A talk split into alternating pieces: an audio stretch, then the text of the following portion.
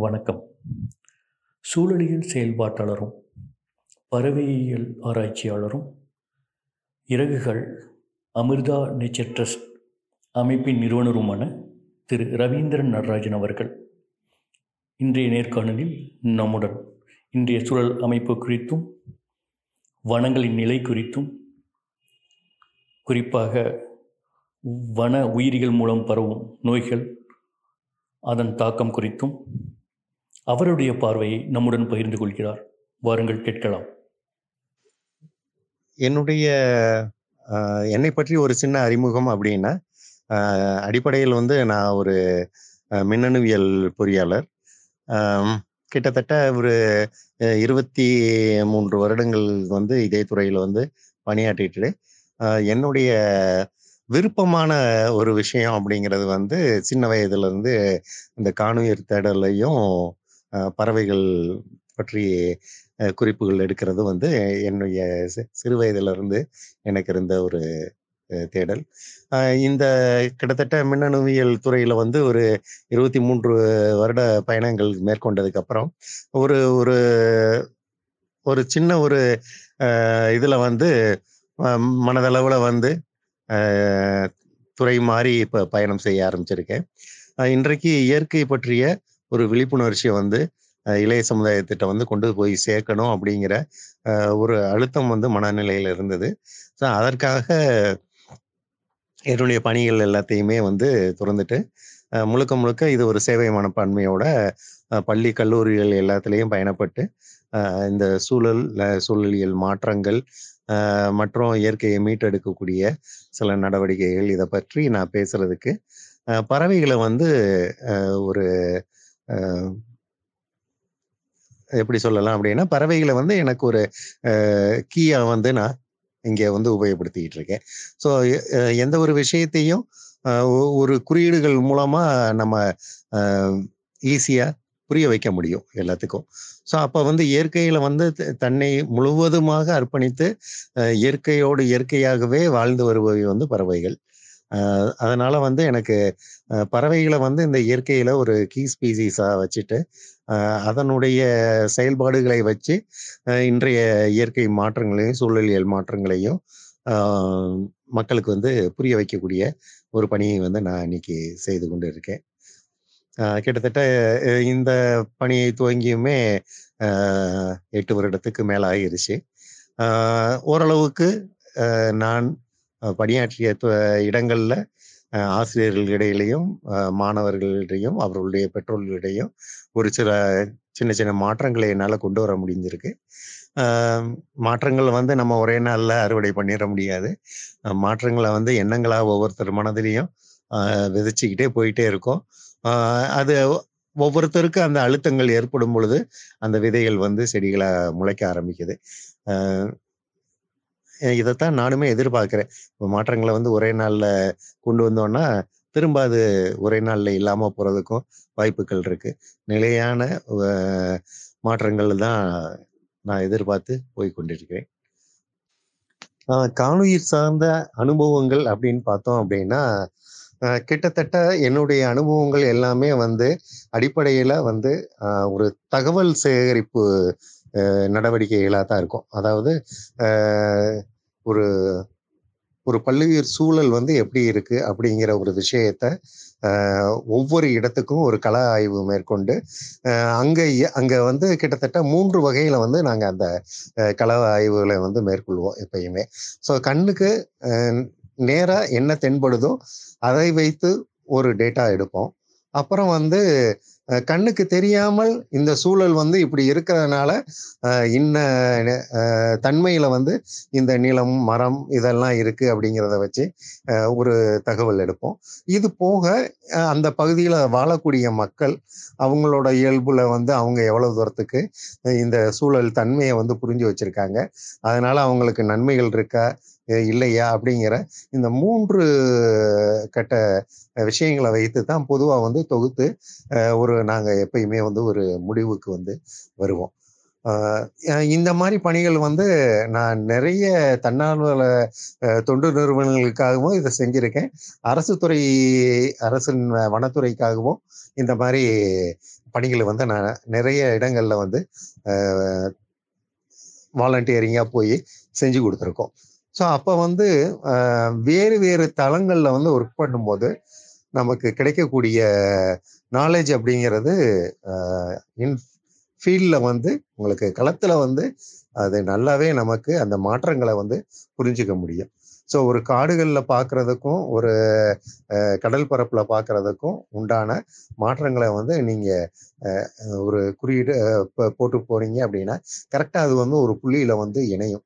So அப்ப அந்த புள்ளிய வந்து நிர்ணயம் பண்றது என்ன மாதிரி விஷயங்கள் அப்படின்னு சொல்லி பார்த்தோம் அப்படின்னா, இது வரைக்கும் நாங்க பார்த்தது ஒரு சுயநலமோட கூடிய அ ஏற்படக்கூடிய அ தான். அந்த அந்த விளைவுகள் வந்து ஒரு பக்க விளைவுகள்னே சொல்லலாம். ஏன்னா, பாதி மனிதர்களுக்கு வந்து அவங்க என்ன செஞ்சுகிட்டு இருக்காங்க அப்படிங்கிறதே தெரியாது. இந்த உலகமே படைக்கப்பட்டது அவர்களுக்காக அப்படிங்கிற ஒரு எண்ணமானது மனிதர்கள் மனதில் வந்து ரொம்ப ஆழமாக போயிருச்சு. அது வந்து எல்லா இடங்கள்லையும் நான் கண்ட உண்மை. அதைத்தான் இன்னைக்கு ஒவ்வொரு நாட்டின் அரசுல இருந்து கடைசி குடிமகன் வரைக்கும் இந்த மனநிலையில தான் இருக்காங்க. ஸோ இந்த சூழல் மேலும், மேலும், மேலும், மேலும் கெட்டு போயிட்டே இருக்கிறதுக்கு ஒரே காரணமாக நான் பார்க்கறது வந்து, இந்த ஒரு பொதுவான ஒரு சிந்தனை இல்லாமல் தன்னலம் மட்டுமே பெருசா தூக்கிக்கிட்டு இருக்கக்கூடிய மனிதர்களை இன்னைக்கு அதிகமா மனநிலையில ஒரு நோயாளிகளாவே நம்ம உருவாக்கி வச்சிருக்கோம். இன்னைக்கு அதனால தான் நிறைய பிரச்சனைகளை வந்து நம்ம எதிர்கொள்ள வேண்டியது இருக்கு. இந்த பிரச்சனையின் அழுத்தம் வந்து நமக்கான அழுத்தம் மட்டும் கிடையாது. நம்ம சார்ந்து என்னென்னலாம் இருக்கோ, அது எல்லாமே இந்த அழுத்தத்துக்கு உட்படுது. அது மரம், செடி, கொடியிலிருந்து உங்க வீட்டு நாய், பூனையில இருந்து உங்களை சுற்றி இருக்கக்கூடிய பல்லுயிரியம் எல்லாமே வந்து இந்த சூழல் கேடுகளுக்கு வழிவகுக்குது. இதில் வந்து உயிர் உள்ள பொருள், உயிர் அற்ற பொருள் எதுக்குமே வந்து வித்தியாசம் கிடையாது. ஒரு மண்ணின் அடிப்படை தன்மையிலிருந்து ஒரு பெண்ணம் பெரிய உயிரினமான யானைகள் வரைக்கும் இந்த பட்டியலில் வந்து மனிதனுடைய சுய சுயநலத்தினால நாசமாயிட்டு இருக்கிற ஒரு விஷயத்த எல்லா இடங்கள்லையும் பார்க்கலாம். இயற்கை சூழல் அப்படிங்கிற ஒரு சூழல் வந்து கெட்டு போறது அப்படின்னு சொல்லி பார்த்தீங்க அப்படின்னா, அது இந்தியா, தமிழகம் அப்படின்னுலாம் கிடையாது. உலகம் மொத்தமுமே பார்த்தீங்க அப்படின்னா, ஒரு சூழல் வந்து கெட்டு போறதுக்கு முக்கிய காரணம் அந்த அந்த உயிர் சூழலை வந்து பிரிக்கக்கூடிய ஒரு விஷயம். ஸோ இங்கே வந்து பிரிக்கக்கூடிய விஷயமா நான் பார்க்கறது என்ன அப்படின்னா, முக்கியமாக காடுகளுக்கு இடையே போடப்பட்ட சாலைகள். என்ன? ஸோ இந்த சாலைகள் வந்து காடுகளின் அழிவைத்தான் அ எடுத்துட்டு போகுது அப்படின்னு தான் நான் பார்க்குறேன். கிட்டத்தட்ட ரொம்ப ரொம்ப நமக்கு முந்தைய சூழலியல் அறிஞர் திரு எம். கிருஷ்ணன் அவங்க சொன்னது வந்து அதுதான். என்னைக்கு வந்து ஒரு காடுகளுக்குள்ள வந்து ரயில் தண்டவாளங்களும், ரோடுகளும் சாலைகளும் வந்து போடப்படுதோ, அன்னைக்கு வந்து மனிதன் வந்து அழிவு பாதையில தான் பயணிக்க ஆரம்பிச்சிட்டான் அப்படிங்கிறது அர்த்தம் அப்படின்னாரு. ஸோ இன்னைக்கு கிட்டத்தட்ட அந்த விஷயத்த தான் நம்ம இன்னைக்கு கையில எடுத்து பார்த்துக்கிட்டு இருக்கோம். ஒரு ஒரு வனம் அப்படிங்கிறது வந்து அது ஒரு பெரிய உயிர் சூழல். என்ன? அந்த உயிர் சூழலை வந்து சரியா புரிஞ்சிக்காம, அதை அதுக்குண்டான அதுக்கு உண்டான ஒரு சில முக்கியத்துவங்களை வந்து கொடுக்காம அதனுடைய எல்லைகளை போய் தொடுறது அப்படிங்கிறது, கிட்டத்தட்ட நம்ம ஒரு அழிவை கொடுக்கக்கூடியது தான். இதுல வந்து காந்தி வந்து சொல்லியிருப்பாரு. ஸோ இயற்கை அப்படிங்கிறது வந்து, அது வந்து ஒரு பெரிய அள்ளி அள்ளி அது அதனால வந்து மனிதனுடைய தேவைகளுக்கு வந்து கொடுக்க முடியும். ஆனா, என்றைக்குமே மனிதனுடைய பேராசையை வந்து இயற்கையால வந்து பூர்த்தி செய்ய முடியாது அப்படிம்பாரு.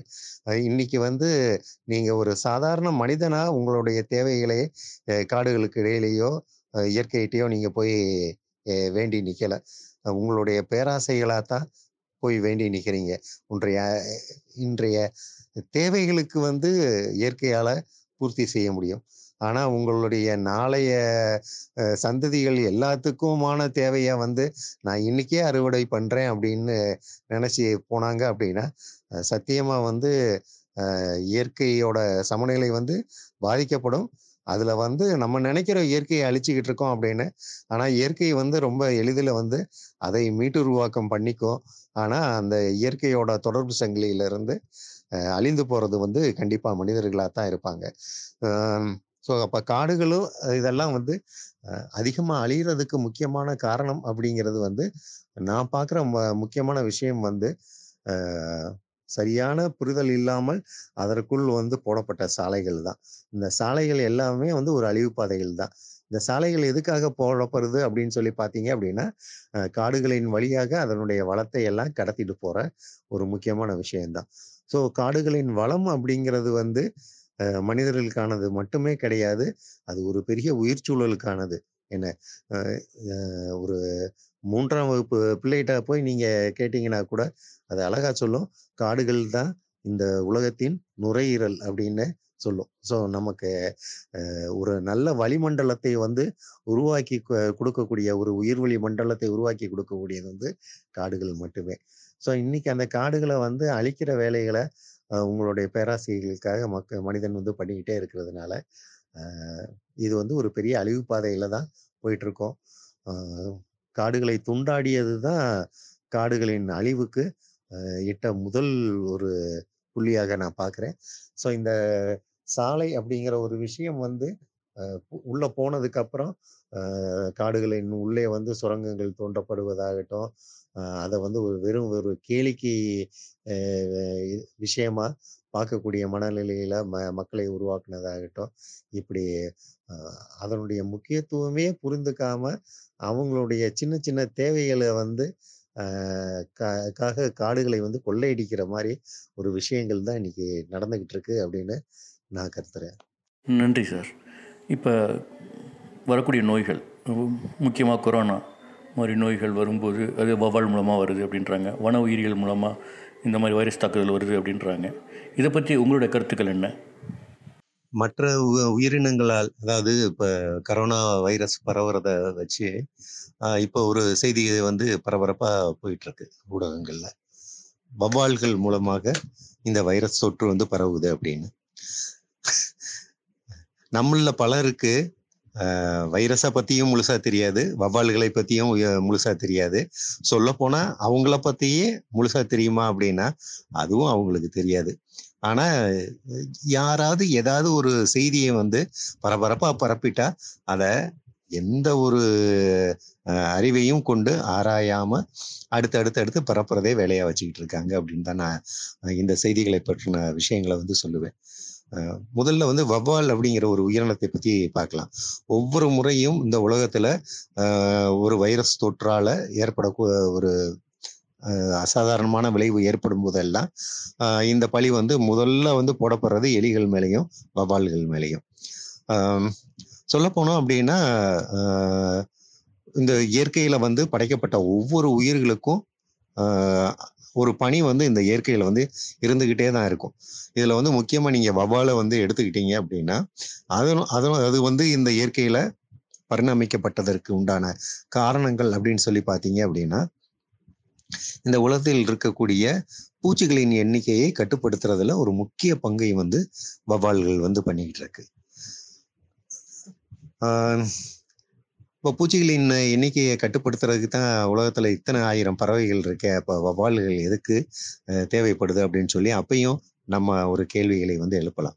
சரி பார்ப்போம். அதாவது தாவரங்கள் அப்படின்னு சொல்லி நீங்க பார்க்கும்போது பகலில் மலரும் தாவரங்கள் இரவில் மலரும் தாவரங்கள் அப்படின்னு சொல்லி இரண்டு வகை இருக்கு. அப்ப பகல்ல இருக்கக்கூடிய பூச்சிகளின் நடமாட்டத்தை வந்து கட்டுப்படுத்தக்கூடிய ஒரு செயலை வந்து இயற்கை வந்து பறவைகள்கிட்ட வந்து ஒப்படைச்சிருக்கு அப்படிங்களா? அப்போ இரவில் மலரக்கூடிய தாவரங்கள் அப்போ இரவில் வந்து செயல்படக்கூடிய பூச்சிகள் இவற்றின் எண்ணிக்கையை கட்டுக்குள் வைக்கிறதுக்காக படைக்கப்பட்ட ஒரு உயிரினம் தான் வவ்வால் அப்படின்னு நான் வந்து கருதுறேன். ஸோ இந்த உலகத்தில் வந்து பார்த்தீங்க அப்படின்னா பறவைகளும் இந்த வவ்வால்களும் இல்லாமல் போனால் ஒரு ஒரு ரொம்ப குறுகிய காலத்துக்குள் மனிதன் அஹ், சாப்பிடுறதுக்கு கூட எந்த ஒரு தாவரங்களும் இல்லாத ஒரு நிலை வந்து பூச்சிகளால ஏற்படும்.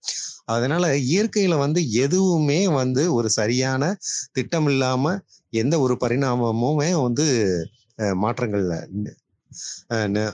பரிணாம மாற்றங்கள் வந்து நடைபெற்றிருக்கு அப்படின்னு தான் நான் சொல்லுவேன். இயற்கையில வந்து எல்லாமே ஒரு திட்டமிட்டு ஒரு பரிணாம மாற்றங்கள் தான் நடைபெற்றிருக்கு.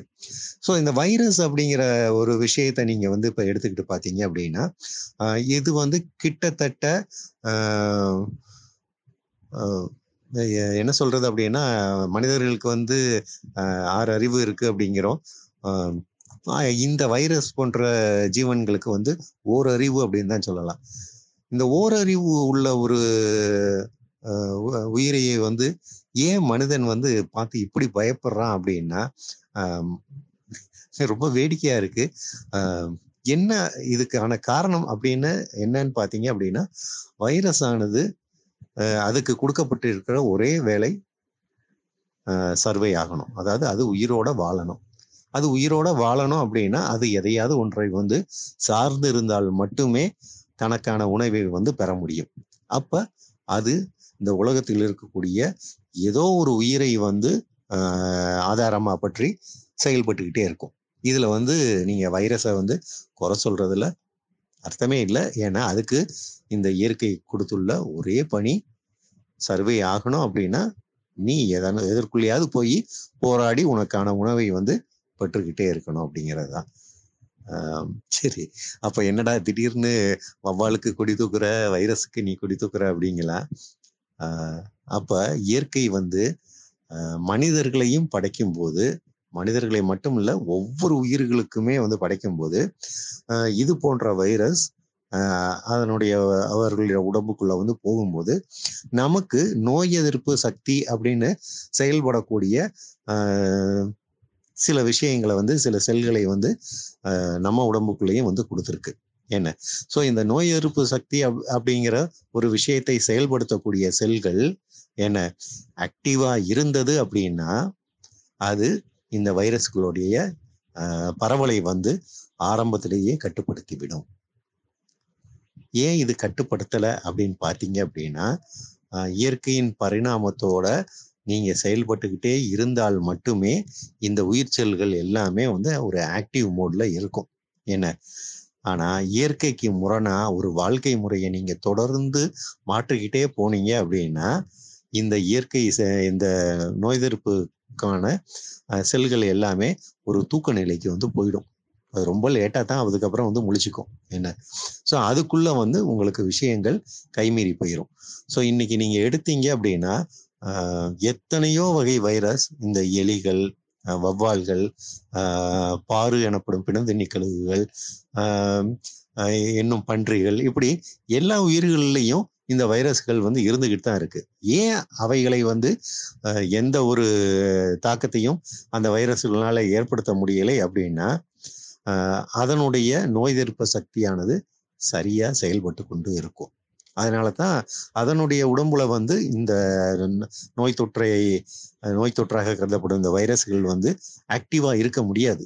என்ன ஸோ அப்போ அது வந்து சர்வைவல் அப்படின்னு அதனுடைய உயிர் செல்களை எல்லாம் அஹ், அழிக்கக்கூடிய வேலையை அதனால செய்ய முடியாது.